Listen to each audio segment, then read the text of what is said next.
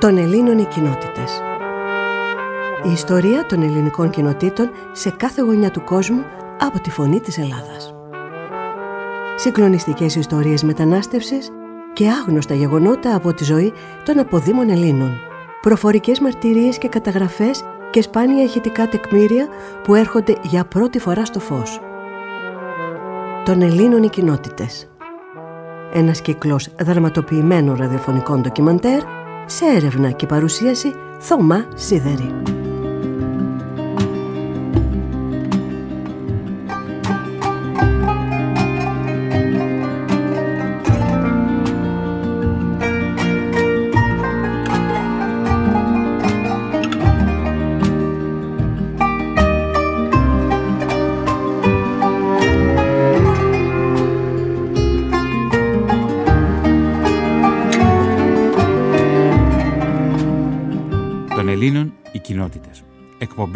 14η.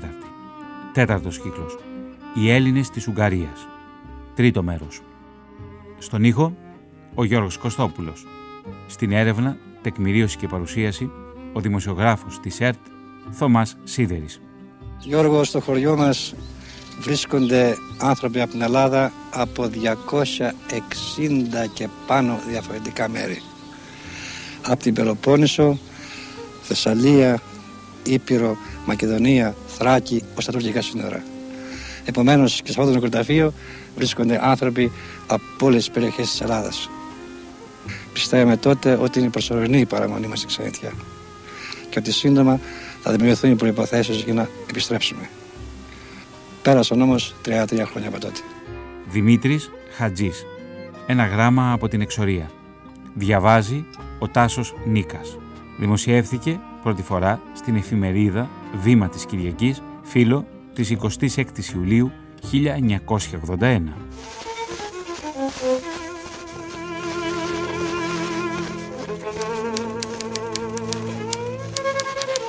Βουδαπέστη, 7 Νοεμβρίου του 1974. Αγαπητέ φίλε και σύντροφε Βασίλη Μάκη, όπως με αποκαλείς κι εσύ. Έλαβα το βιβλίο σου και όσο να το διαβάσω, έλαβα το γράμμα σου. Πρέπει να σου πω πως δεν σε θυμάμαι. Η μνήμη μου έχει και άλλα κενά. Μα από εκείνες τις μέρες της ζήτσας, από αυτές δεν έμεινε τίποτα. Όλο μένει μέσα μου σαν να ήταν ένα σκοτεινό λαγούμι που βγάζει ένα απόγευμα σε ένα λιβάδι. Άνθρωποι που γυρίζουν από τις δουλειές τους και με κοιτάζουν κατάπληκτοι.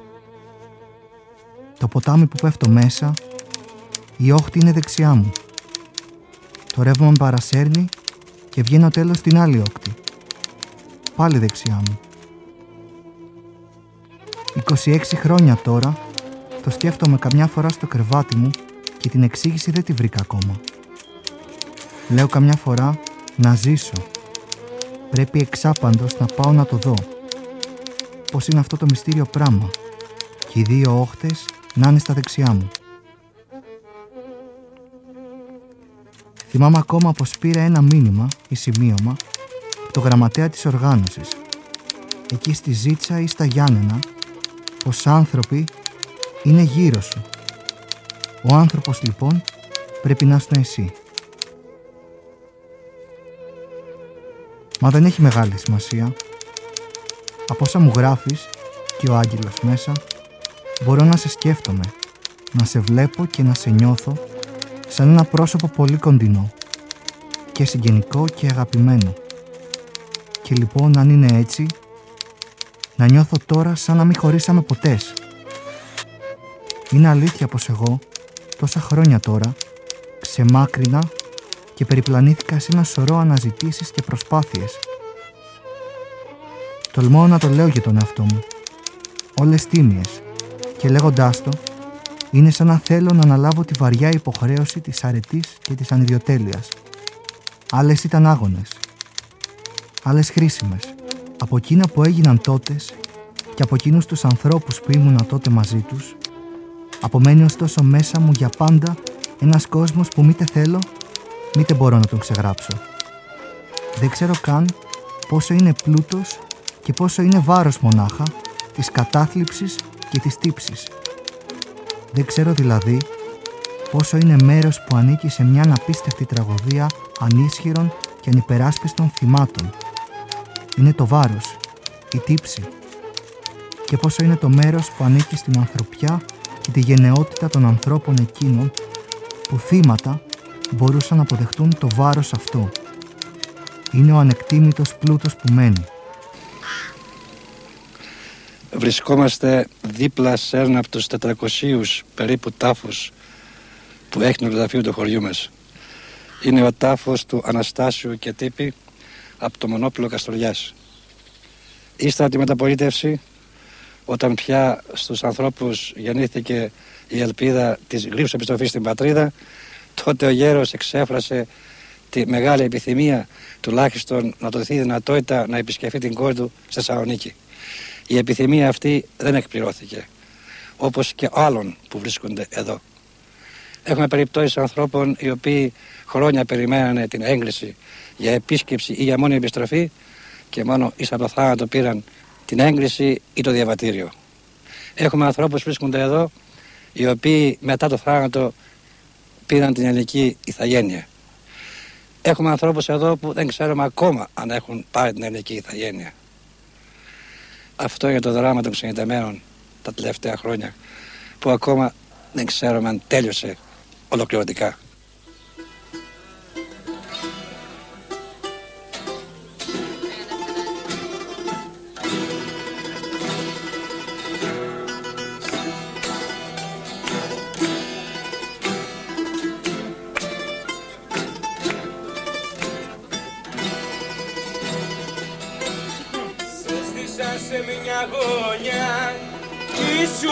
Νέο παλικάρι.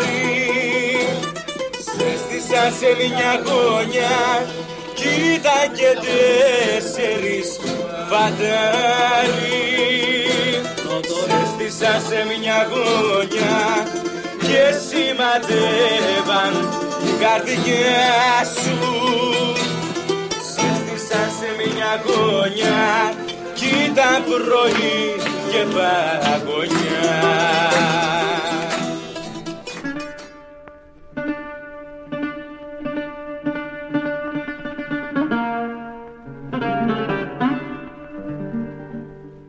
Εισέπραξες γράφεις και εσύ τα δικά σου.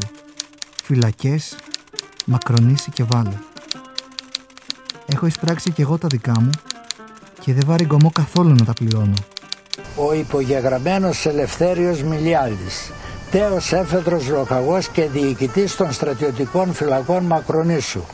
Επιθυμώ να συμβάλλω όπως διαλάμψει η ιστορική αλήθεια του μακρονησιώτικου δράματος, ομολογώ με τα παρησία στα κάτωθη.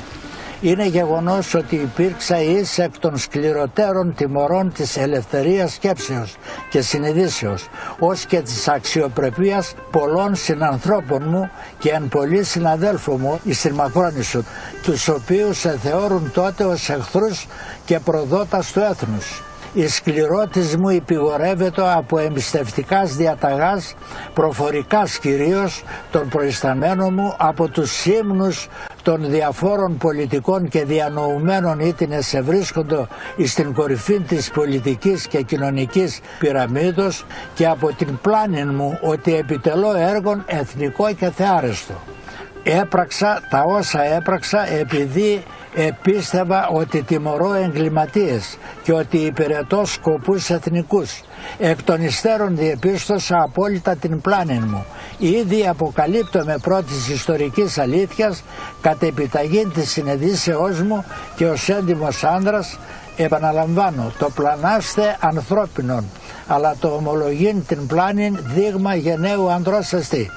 Η παρούσα ομολογία μου επιθυμώ να καταχωρηθεί στην ιστορική συγγραφή του δράματος της Μακρονήσου δια να εξηλαιωθώ έναντι του Θεού, της ιστορίας και της συνειδήσεώς μου. Έτσι κοντινός, συγγενικός, αδερφικός σου που νιώθω να είμαι, αφήνω τώρα κάθε άλλη δουλειά και κάθομαι να σου γράφω, να σου μιλάω. Τι να σου μιλήσω; Το πρώτο είναι βέβαια της επιστροφής μου το ζήτημα.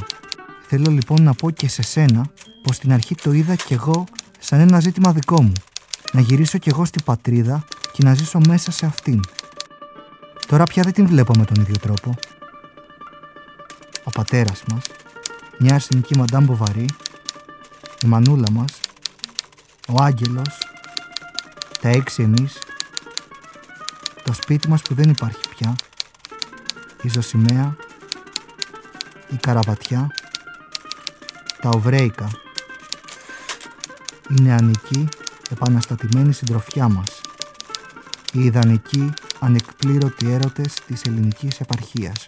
Τη στιγμή αυτή φυσικά βλέπω στη φαντασία μου μπροστά βλέπω το σπίτι, την παλιά εικόνα όπως το, τη θυμάμαι, τη μάνα μου, τον μπαμπά μου, τη γιαγιά μου, τα αδέρφια μου, τους γείτονές μας που είχαμε και καταλαβαίνετε τη συγκίνηση που υπάρχει να βρίσκεσαι στον τόπο που γεννήθηκες και να, ε, να έρθεις και να μην δεις απολύτως τίποτα από αυτά που υπήρχαν τότε. Με πονάει πάρα πολύ που βλέπω το πατρικό μου μέρος, τη γη που γεννήθηκα, να μην υπάρχει τίποτα.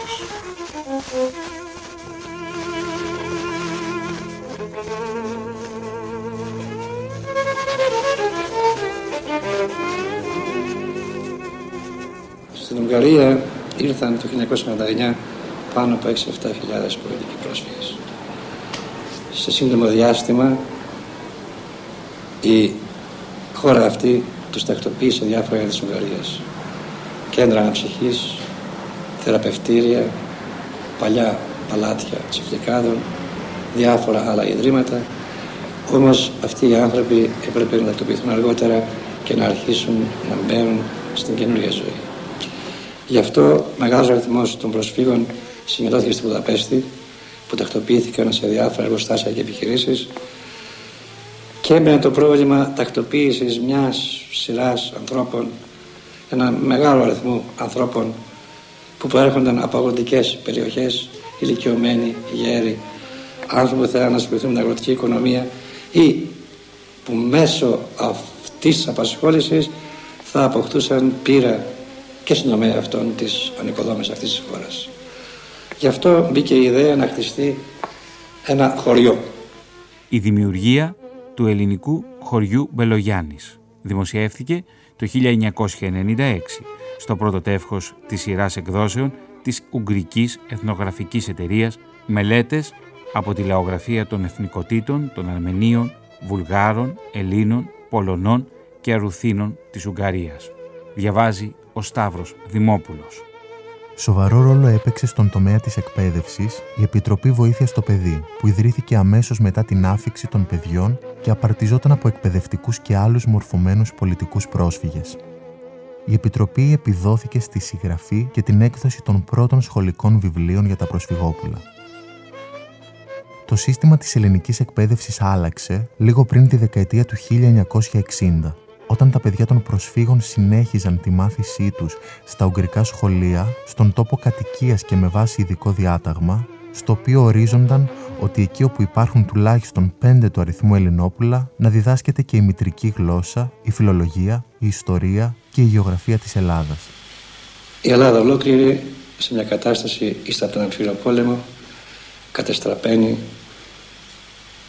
με πολλές δυσκολίες και προβλήματα, αλλά εμείς πάντα πιστεύαμε ότι σύντομα θα έρθει η ώρα του γυρισμού για να βρεθούμε κι εμείς κοντά της και να συμβάλλουμε κι εμείς στην αναστηλωσή της ή στα μεγάλες στροφές και της κατοχής και του εμφυλίου πολέμου. Δεν ήρθε και κλείνουμε τώρα 33 χρόνια στη ξενιτιά. Τα παιδιά και οι νέοι που ήταν άνω των 14 ετών φοιτούσαν στο μεγαλύτερο μέρος τους σε σχολές επαγγελματικής κατάρτισης, σε φροντιστήρια επιμόρφωσης και σε ειδικές προπαρασκευαστικές σχολές στο επίπεδο μέσης εκπαίδευσης με τη δυνατότητα να συνεχίσουν τις σπουδές τους σε ανώτερα εκπαιδευτικά ιδρύματα. Το 1950 αποφύτησαν από τις επαγγελματικές σχολές οι πρώτοι ειδικευμένοι εργάτες και μπήκαν στη δουλειά σε διάφορα εργοστάσια. Το σχολικό έτος 1951-1952 εισήλθαν στην τριτοβάθμια εκπαίδευση οι πρώτοι φοιτητές. Έως το 1988 αποφύτησαν από ανώτερα εκπαιδευτικά ιδρύματα πάνω από 450 μηχανικοί, καθηγητές, οικονομολόγοι, γιατροί, καλλιτέχνες. Στην Ελλάδα συνεχίστηκε ο αγώνας και η πάλι των προοδευτικών δυνάμεων στις συνθήκες εκείνες. Ανάμεσα σε αυτούς που πήρε μέρος στην πάλη αυτή ήταν και ο Νίκος Μπελογιάννης. Στις 30 του Μάρτη του 1952 στις 4 και 12 το πρωί έγινε η εκτέλεση του. Επίσκοπον, σκοπεύσατε, μπει!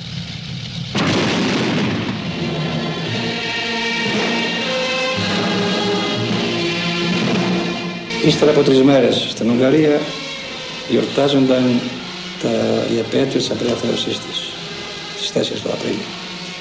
Στις 3 του Απρίλη έγινε μια μεγάλη συγκέντρωση γιορταστική εδώ στο χωριό μας και τότε οι κάτοικοι του χωριού πρότειναν να δοθεί το όνομα στο χωριό του Νίκου Μπελογιάννη.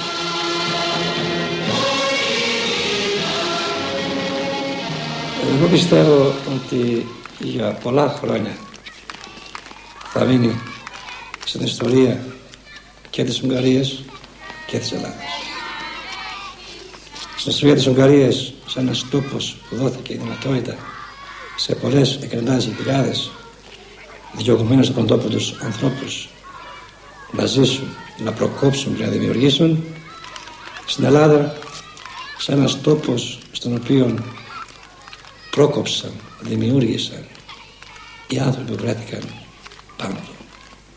Και πρέπει να πω ότι δεν έχουμε τίποτα να ντρεπόμαστε για όλα αυτά τα χρόνια που πέρασαν.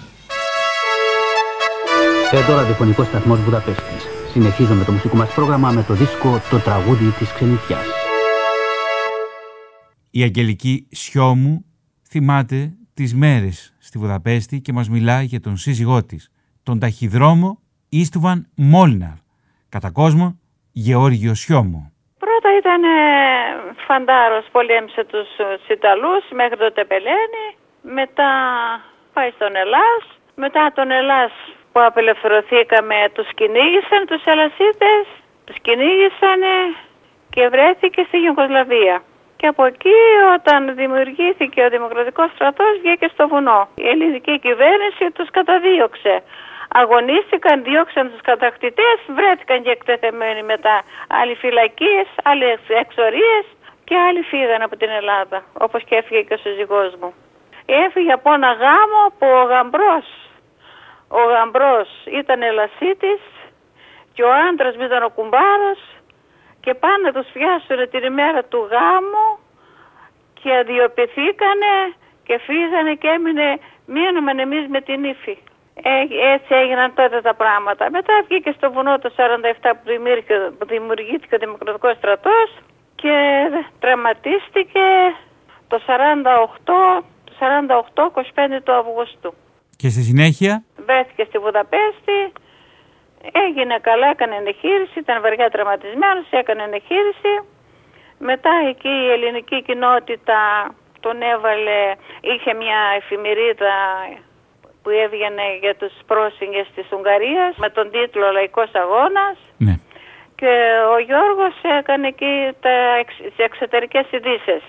Ε, δούλεψε μερικούς μήνες για, σε ένα εργοστάσιο και μετά, μετά, μετά τη δουλειά του έγραφε δι, διεθνείς ειδήσεις για το λαϊκό αγώνα. Εφημερίδα των πολιτικών προσφύγων που βρισκόταν στη Βουδαπέστη, της κοινότητας.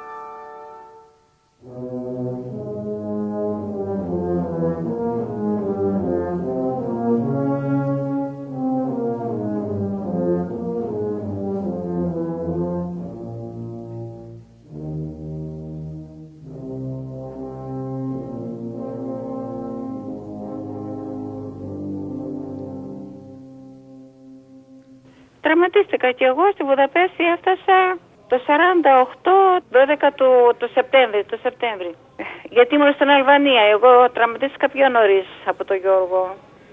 Τραυματίστηκα στη Μουργκάνα. Ναι. Και πέρασα στην Αλβανία. Εκεί δεν μπόρεσα να με κάνουν καλά γιατί το τράμα μου ήταν τέτοιο που δεν είχαν τη δυνατότητα οι Αλβανοί και με στείλαν Βουδαπέστη. Εγώ όταν πήγα στην Αλβανία σαν τραυματίας ήταν τότε ο Πέτρος ο Κόκαλης ήταν υπουργός Υγείας του Δημοκρατικού Στρατού. Ακριβώς. Και όχι μονάχα γιατρός, όχι μόνο επιστήμονας, αλλά άνθρωπος. Πρώτα-πρώτα άνθρωπος για τους ανθρώπους. Ναι. Ε, με έβαλε στο νοσοκομείο στα Τύρανα, με κάναμε μαθήματα και τα λοιπά, νοσοκόμα, να δουλέψω νοσοκόμα εκεί, ώστε οσότε χρειαστεί να φύγω και την Ουγγαρία.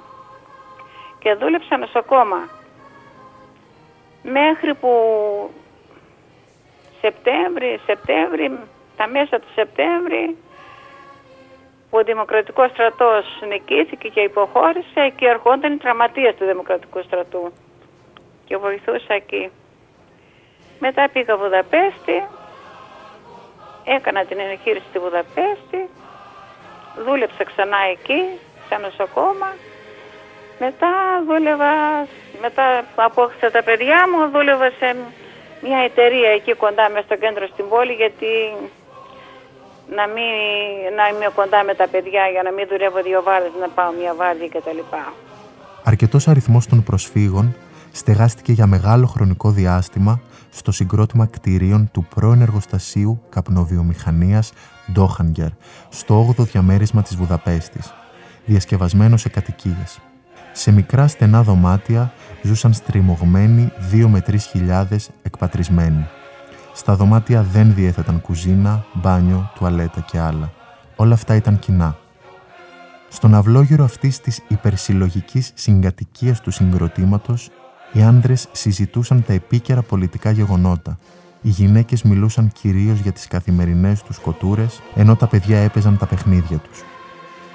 Στρατηγικός χώρος ήταν η μεγάλη κουλτούρα, η αίθουσα παραστάσεων και ψυχαγωγίας, όπου διοργανώνονταν οι εθνικές γιορτές και άλλες πανηγυρικές εκδηλώσεις, στις οποίες συμμετείχαν και συμπατριώτες που ζούσαν και σε άλλες πόλεις της Ουγγαρίας. Ήταν ένα συγκρότημα το οποίο ήταν κάποιο εργοστάσιο πρώτα και μετά η κυβέρνηση εκεί η Ουγγρική πρωτού πάμε, πρωτού φτάσουν εκεί οι πολιτικοί πρόσφυγες το άδειασε, το έφτιασε δωμάτια ξεχωριστά. Το συγκρότημα αυτό αποτελούνταν από τέσσερα κτίρια που ήταν οι πρόσφυγες. Είχε εστιατόριο μέσα, είχε αίθουσα συνεδριάσεων και συνελεύσεων, είχε, είχε λουτρά, είχε παιδικό και βρεφικό σταθμό, είχε και σχολείο, δημοτικό σχολείο, μόνο δημοτικό σχολείο. Όταν τα παιδιά πήγαιναν για γυμνάσια, δεν είχαν παιδιά τότε οι πρόσφυγες, μετά που δημιουργήθηκαν παιδιά πήγαιναν στα αγγρικά γυμνάσια. Και μετά διαλύθηκαν και από εκεί οι πρόσφυγες, άλλοι πήγαν στο χωριό του Μπελογιάννη που δημιουργήθηκε και το χωριό του Μπελογιάννη. Μετά πήραν σπίτια δικά τους. Σχεδόν μετά διαλύθηκε. Έπειτα από δύο-τρία χρόνια διαλύθηκε το συγκρότημα αυτό που ήταν πρώτα όλοι μαζί. Στο χωριό Μπελογιάννη. Δηλαδή μόνο αυτό να πω να μην άρχισε από την Τουρκία. Λοιπόν το 1922 έγινε ανταλλαγή Ελλάδος το Τουρκίας λοιπόν ήρθε στην Ελλάδα. Στην Τουρκία έζησα 19 χρόνια. Στην Ελλάδα έζησε 29 χρόνια. Αναμίχθηκα με τα πολιτικά, με, με πολιτική, αναμίχθηκα λοιπόν και συμπάθησε το ΚΚΕ, κατάλαβες, ακολούθησε το, τη γραμμή του ΚΚΕ. Επειδή ακολούθησα λοιπόν τη γραμμή του ΚΚΕ, λοιπόν, με κινήσαν ιδεολογικά οι δεξιοί παράταξεις. Λοιπόν, και εμείς πήραμε το βουνό. Και έπρεπε να βάλουμε γιατί όταν με κυνηγούσαν ιδεολογικά πήραμε το βουνό. Δεν έτσι. Δημιούργησαμε αντάρτικο ενάντια στην βία. Ενάντια τον κατακτητή. Ήταν τριπλή κατοχή την Ελλάδα. Κατάλαβε. Ήταν τριπλή κατοχή Ιταλία, Γερμανία και Βούλγαροι. Ενάντια σε αυτούς και στο βουνό. Να απελευθερώσουμε την πατρίδα μας από τον γερμανικό μιλιταρισμό και από τους Ιταλούς και από τους Βουλγάρους φασίστες. Πού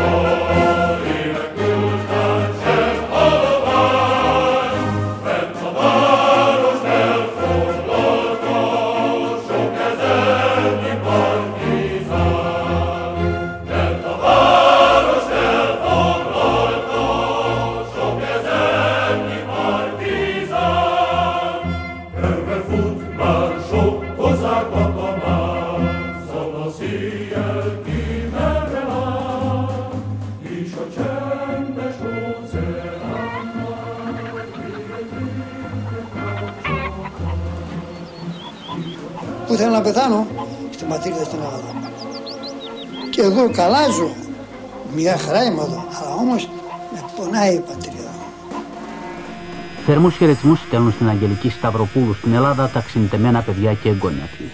Μετά πήγε σε μια σχολιακή δημοσιογραφία και πολιτική, δεν ξέρω πώς λεγόταν, και να μάθει και λίγο τη γλώσσα την Ουγγρική.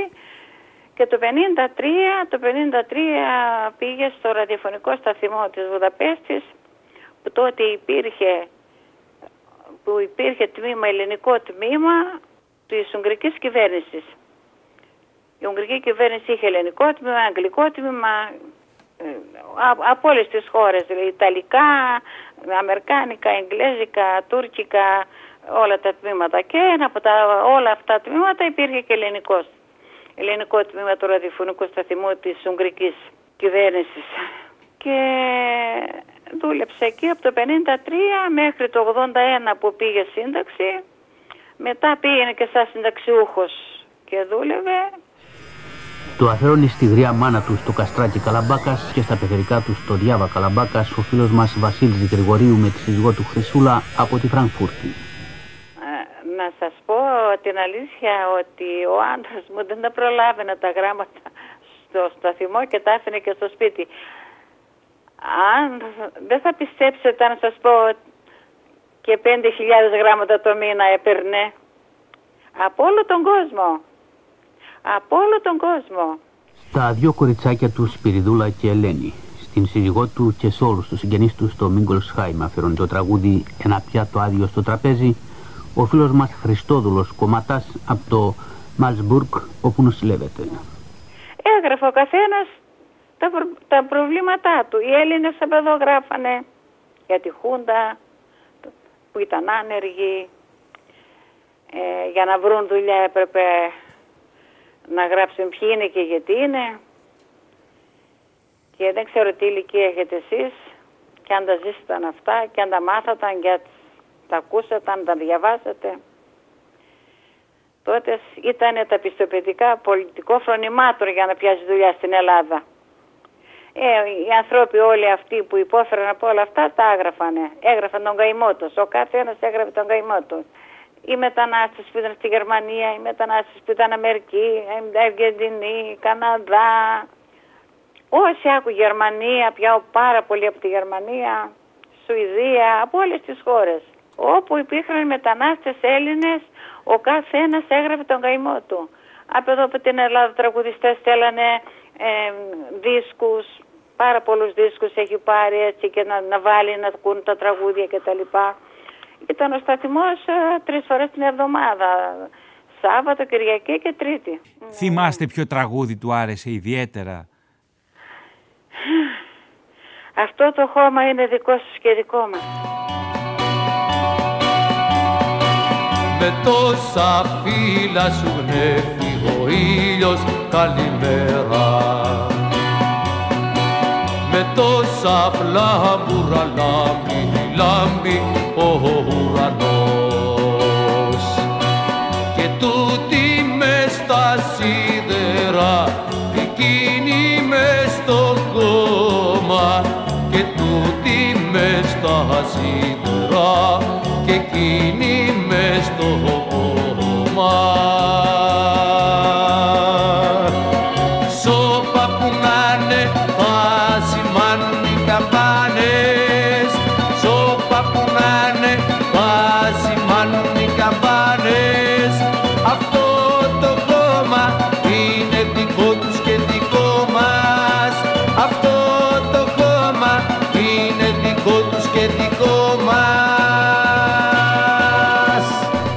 αγαπητέ φίλες Χριστόδουλες, τις ευχές μας για γρήγορη ανάρρωση. Στη μητέρα τους Αναστασία Ψαρά ή Ντίνου από το Λαγκαδά Θεσσαλονίκης, που εδώ και πολλά χρόνια βρίσκεται στη Βουλγαρία, αφιερώνει το δίσκο αυτό με την παράκληση να του γράψει τα δίδυμα παιδιά της Χρυσούλα και Τηλέμαχος που εργάζονται στη Δυτική Γερμανία.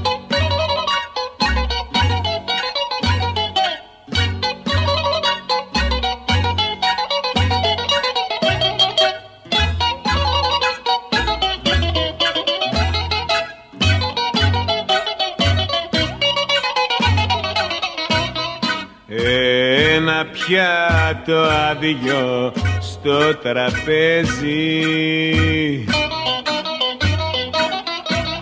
Μια καρέκλα πάντα αδιανή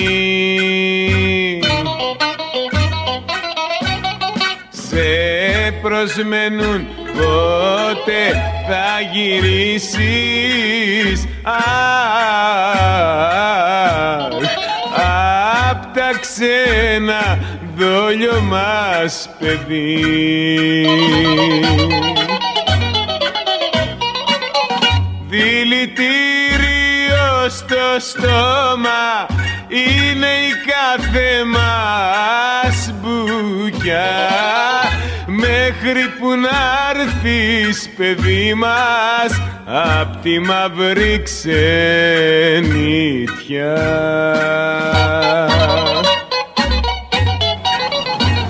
Ε, αυτός είναι.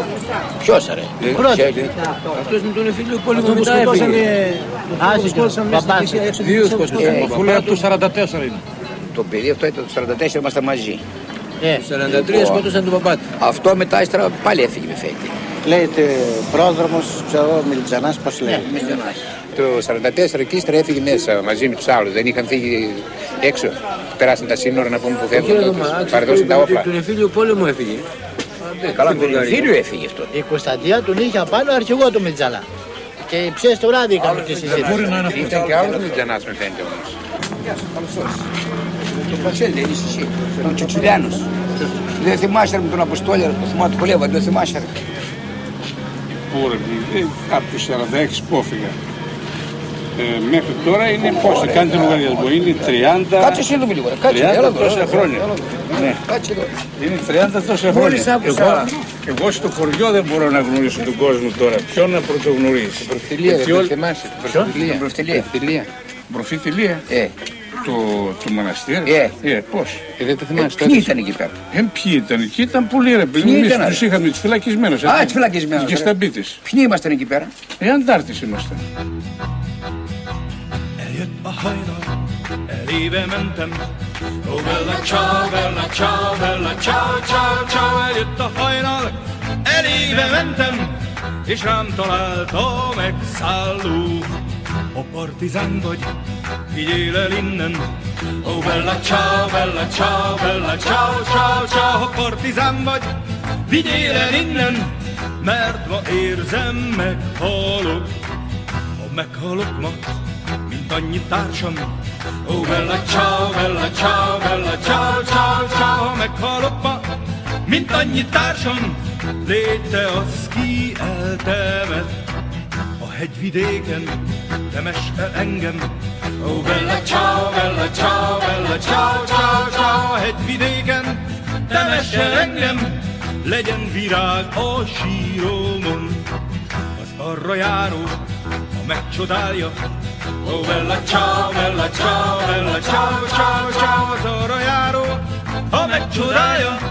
Mondja ezt, ez szép virág, az ő virága, a partizáné. Ó, bella ciao, bella ciao, bella ciao, ciao, ciao, az ő virága, a partizáné, ki a szabadságért halt meg. Eljött a hajnal, elébe mentem. Ó, bella ciao, bella ciao, bella ciao, ciao, ciao, eljött a hajnal, elébe mentem, és rám talált megszálló. A partizán vagy, vigyél el innen. Ó, bella ciao, bella ciao, bella ciao, ciao, ciao, ha partizán vagy, vigyél el innen, mert ma érzem, meghalok. Ha meghalok ma, mint annyi társam. Ó, bella ciao, bella ciao, bella ciao, ciao, ciao, ha meghalok ma, mint annyi társam. Légy te az, ki eltemet hegyvidéken, temess el engem. Ó, bella ciao, bella ciao, bella ciao, ciao, ciao, a hegyvidéken, temess el engem. Legyen virág a síromon, az arra járó, ha megcsodálja. Ó, bella ciao, bella ciao, bella ciao, ciao, ciao, az arra járó, ha megcsodálja. Mondja ezt, ez szép virág, az ő virága, oh partigiani. Oh bella ciao, bella ciao, bella ciao, ciao, ciao, su virago, oh partigiani. Ki a szabadságért halt meg,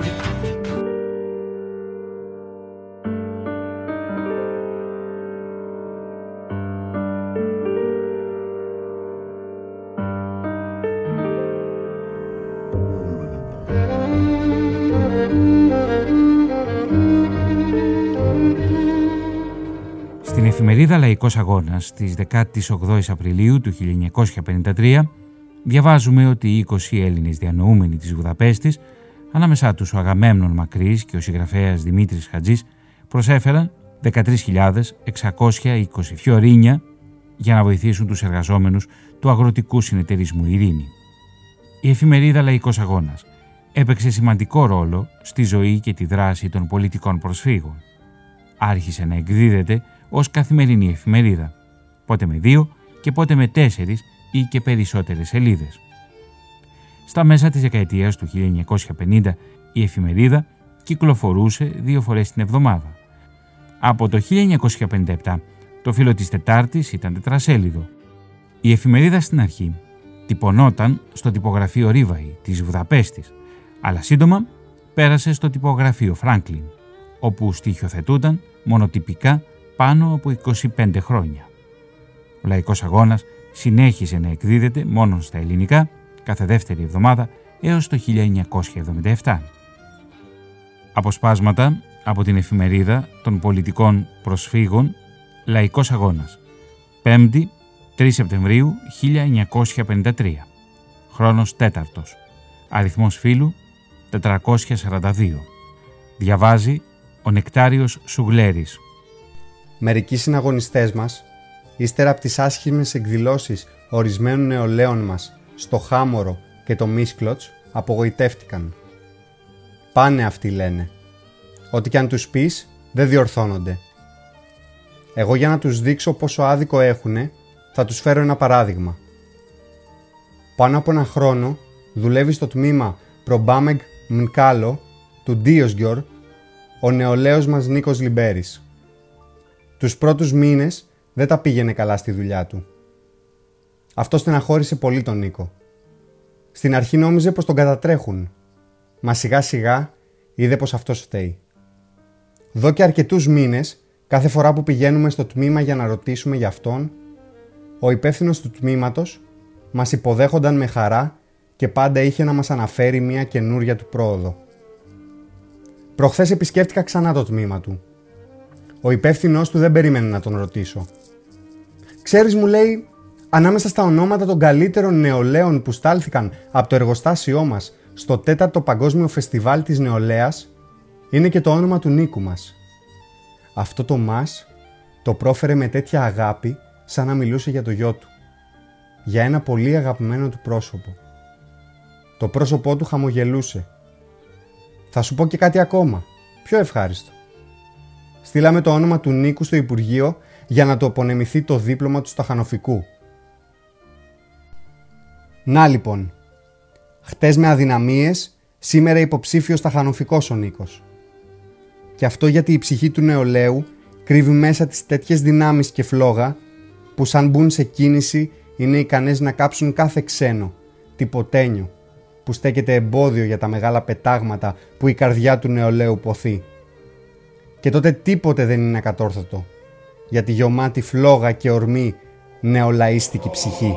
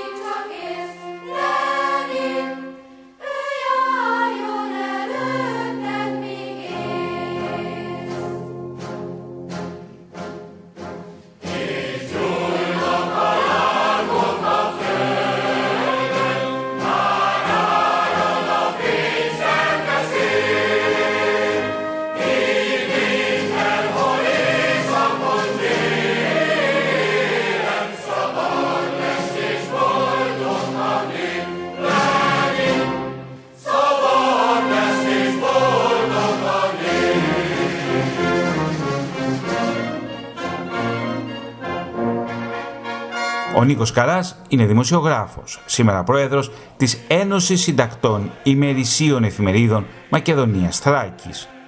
Την Επανάσταση του 1956 την έζησε ως πεντάχρονο παιδί.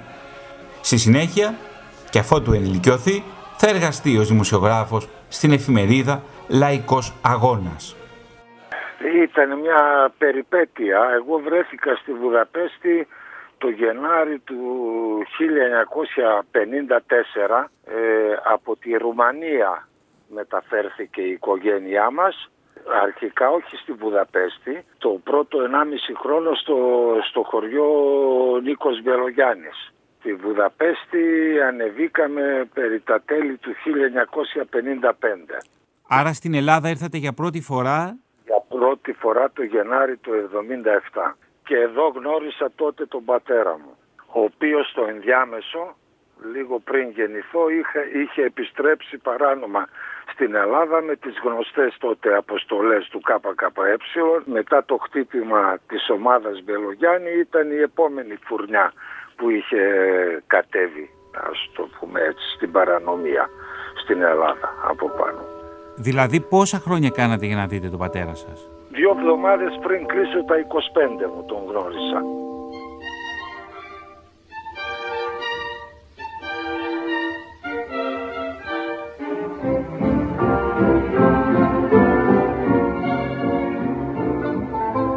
Hívjon fel éjszaka telefonon, titkos a számom, de magának megsugom. A titkot én Forró a szívem, mert csábít az ég, majd nem eléget a szenvedély, mely vár. A telefonét nem baj, ha ígér és nem tartja be, de a kis kagylót azt ne tegye le szívem, ne tegye le. Ha húzza sokáig és tárcsázni fél, megtörténhet, hogy felhív egy másik személy, és aztán mással beszél.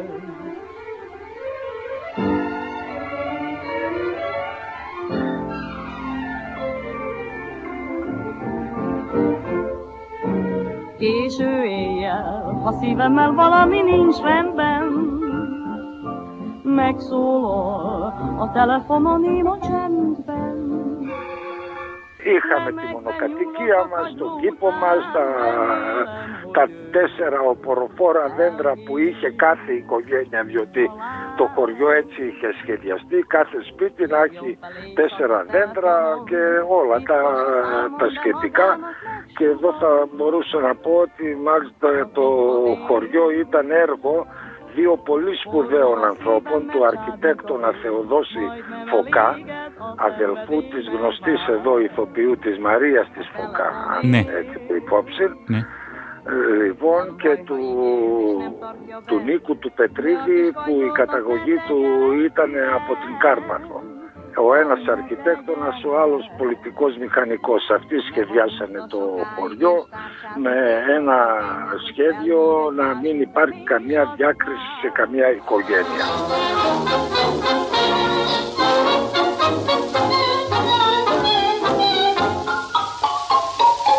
Όταν πήγα στη Βουδαπέστη, μια τεράστια πολιτεία, ακόμα θυμάμαι ότι όλα τα, τα κτίρια ήταν γκρίζα, πολλά από αυτά μάλιστα ήταν ε, βομβαρδισμένα ακόμα διότι ε, δεν είχαν περάσει και πολλά χρόνια έτσι από το δεύτερο παγκόσμιο πόλεμο. Ούτε μια δεκαετία δεν είχε κλείσει τότε. Ε, ναι. ναι.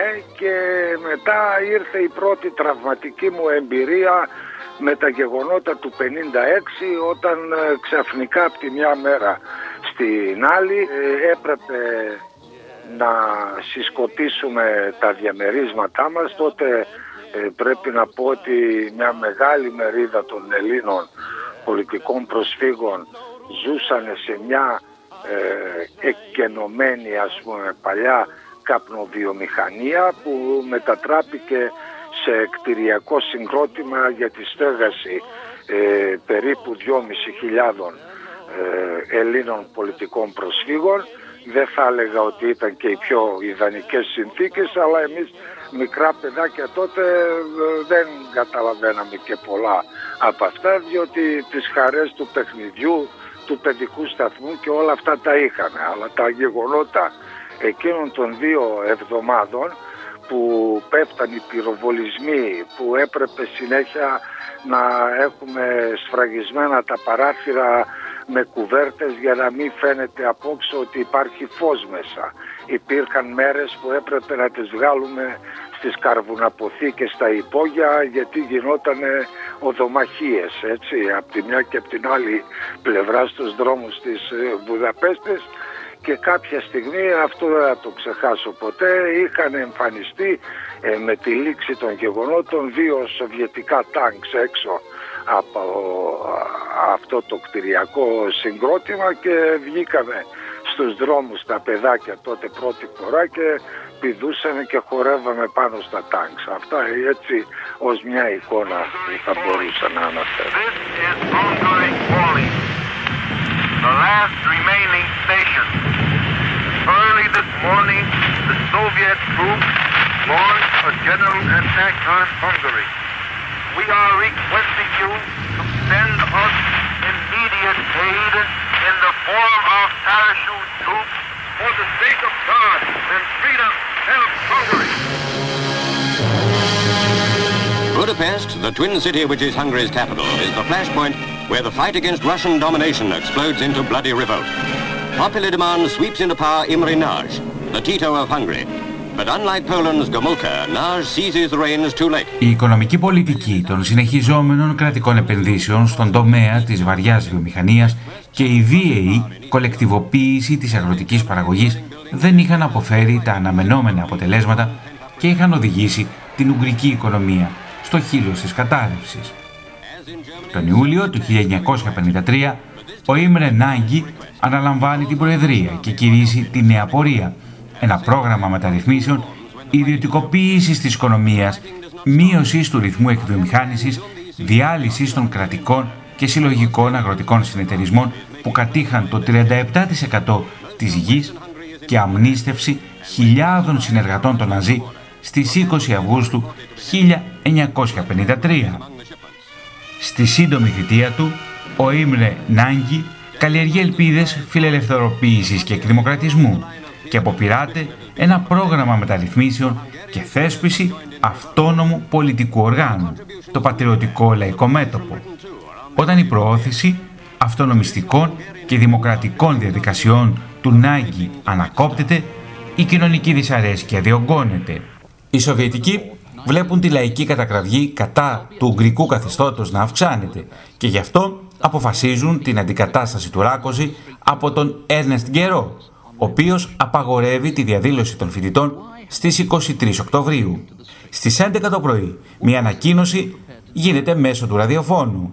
Για τη διατήρηση της δημόσιας τάξης, ο Υπουργός Εσωτερικών δεν επιτρέπει μέχρι νεοτέρας καμία συνεδρίαση ή διαδήλωση.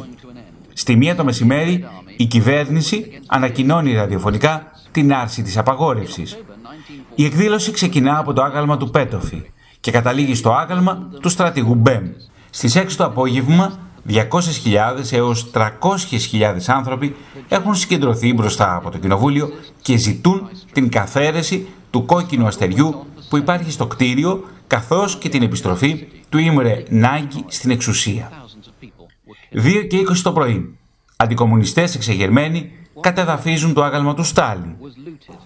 Τη νύχτα της 23ης προς την 24η Οκτωβρίου η διαδήλωση μετατρέπεται σε εξέγερση.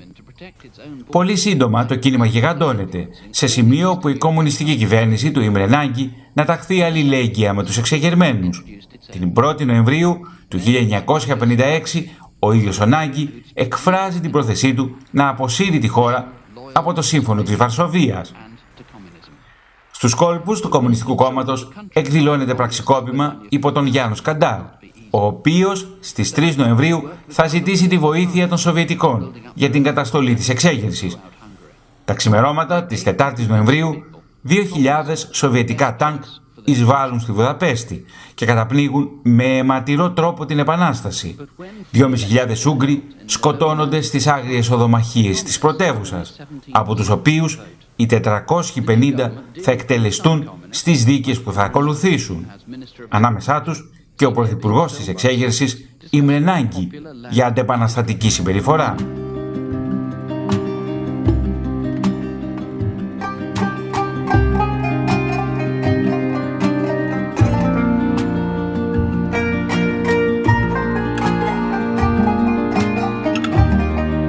τα γράφω με τη μηχανή, όχι γιατί έγινα κανένας σπουδαίος, μα γιατί το χέρι μου κουράστηκε αυτές τις μέρες να γράφω και να ξαναγράφω, περίπου αυτά τα ίδια που γράφω και σε σένα. Και επειδή νομίζω πως ο άνθρωπος κάνει σωστά και για τον εαυτό του και για τους άλλους, να δείχνει αμέσως το πρόσωπό του. Πρέπει να προσθέσω και τούτα. Να τα πω και σε σένα. Να σου πω ποιος είμαι. Πιστεύω πολύ βαθιά πως αυτή η στιγμή τώρα είναι μια από τις πιο κρίσιμες και τις πιο αποφασιστικές που έζησε η Ελλάδα. Ή θα κάνουμε τώρα ένα βήμα πιο πέρα, να ξεκολλήσουμε από τη λάσπη, ή αν δεν χαθούμε για πάντα, και αυτό μπορεί αν γίνει, θα χάσουμε πάλι άλλα 20-30 χρόνια. Τελειώνω. Θα ήθελα να μου έγραφες αμέσως ύστερα από τις εκλογές. Για την πολιτική, μα και για σένα τον ίδιο. Τι σημαίνει η ζωή μου περνάει μαγκομαχητά στα τυπογραφία. Τι είσαι, τυπογράφος, διορθωτής, παντρεμένος, τα οικονομικά σου, γράψε τα όλα αυτά. Για το βιβλίο σου θέλω να σου γράψω με κάποια άνεση, πενέματα και ψεγάδια. Σε φιλώ με όλη μου την αγάπη. Δημήτρης Χατζής. Των Ελλήνων η κοινότητα. Κυρίες και κύριοι, στο σημείο αυτό ολοκληρώνεται το τρίτο ραδιοφωνικό επεισόδιο για τους Έλληνες της Ουγγαρίας. Στην τελική ρύθμιση του ήχου, σήμερα μαζί μας ήταν ο Γιώργος Κωστόπουλος. Στην έρευνα, τεκμηρίωση και παρουσίαση, ο Θωμάς Σίδερης. Τη μουσική του σήματος έγραψε ο Χρήστος Τσιαμούλης. Στις αναγνώσεις ήταν ο Σταύρος Δημόπουλος, Τάσος Νίκας, Νεκτάριος Σουγλέρης. Κυρίες και κύριοι, καλό μεσημέρι από την Αθήνα.